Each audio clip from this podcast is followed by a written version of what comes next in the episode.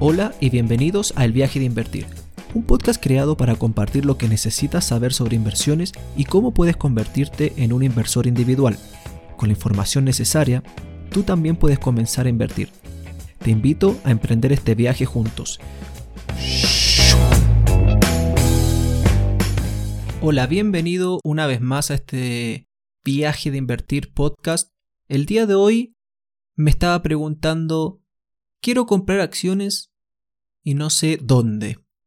La respuesta a esa pregunta es a través de un broker, lo que en español se conoce como un corredor de bolsa.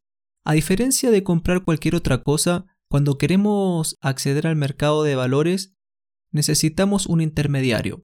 No es como ir a un supermercado y comprar una camiseta o una pelota.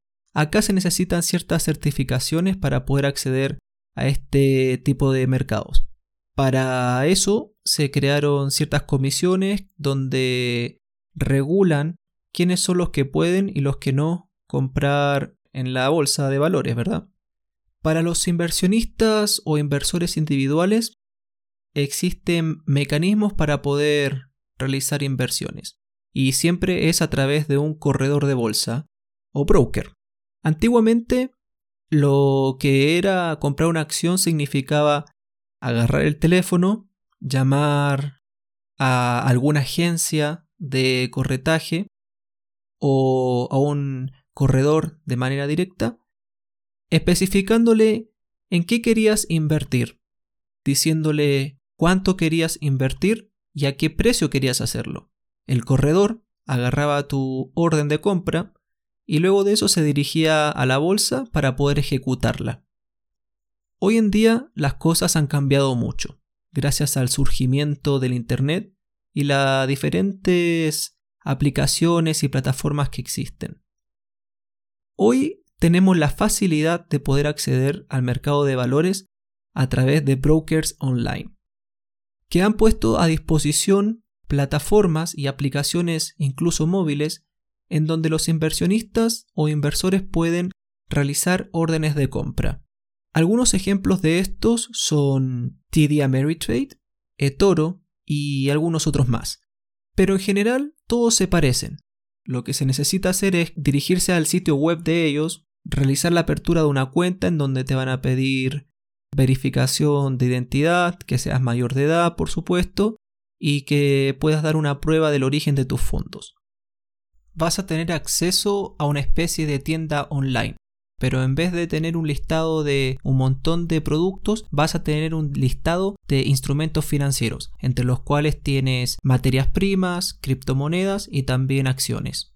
En este listado vas a poder ver los valores de compra y venta, el nombre de las acciones y algunos parámetros económicos que te van a ayudar en la toma de decisiones cuando quieras invertir o no en distintos instrumentos financieros. ¿Se necesita mucho dinero para comenzar a invertir? Hoy en día con estas nuevas alternativas, la respuesta es que no, ya que muchos de estos corredores te permiten hacer compra de fracciones de acciones. El precio de una acción varía muchísimo.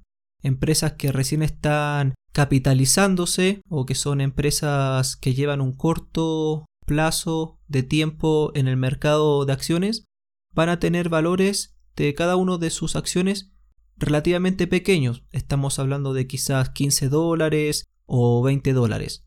Por otro lado, tenemos acciones que son empresas muy grandes y el valor de una sola acción puede llegar a costar 3.000 dólares, como por ejemplo una acción de Amazon o una acción de Shopify o algún otro.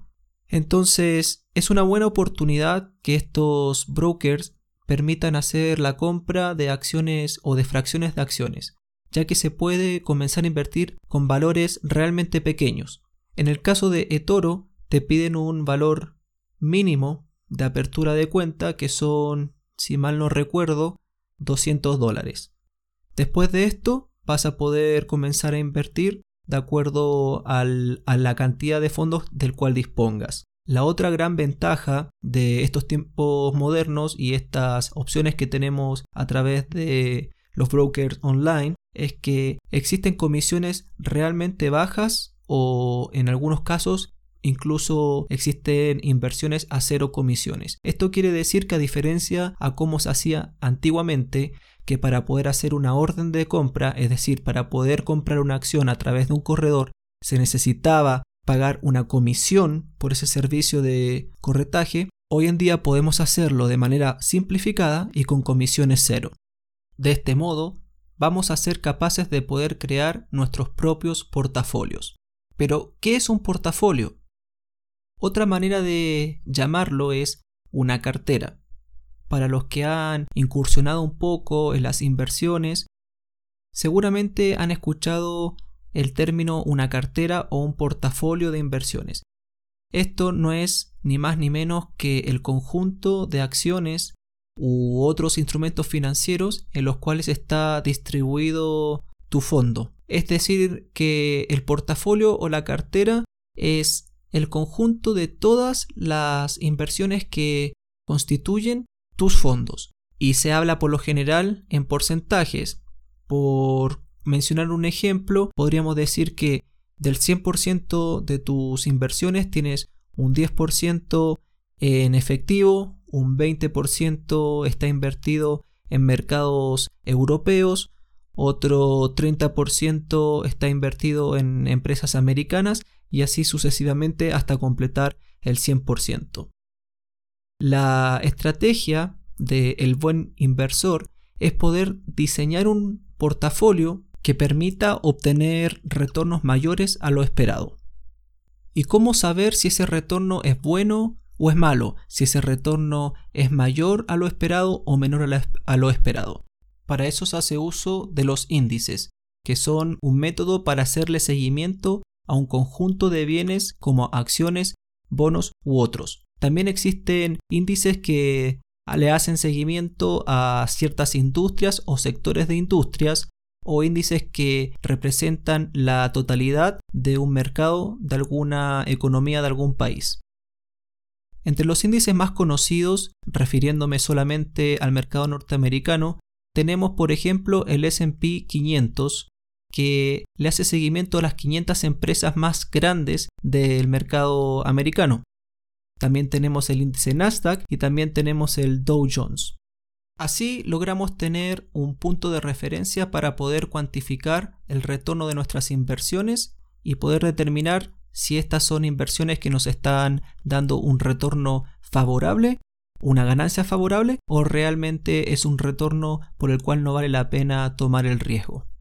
Otra forma de poder entender un índice es pensándolo como si fuese un portafolio virtual o ficticio, constituido por distintas empresas y cada empresa teniendo un porcentaje de participación diferente.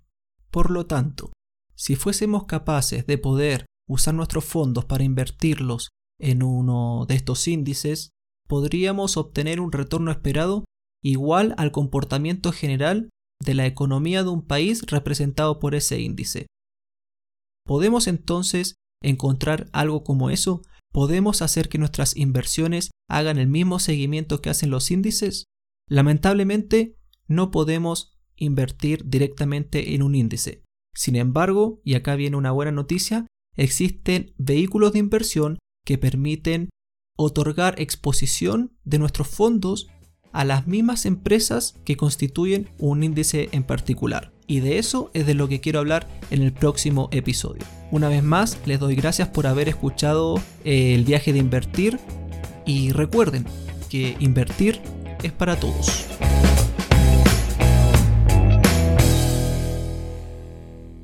Gracias por haber escuchado El viaje de invertir, un podcast creado para entretención y aprendizaje Recuerda suscribirte y no olvides que invertir es para todos.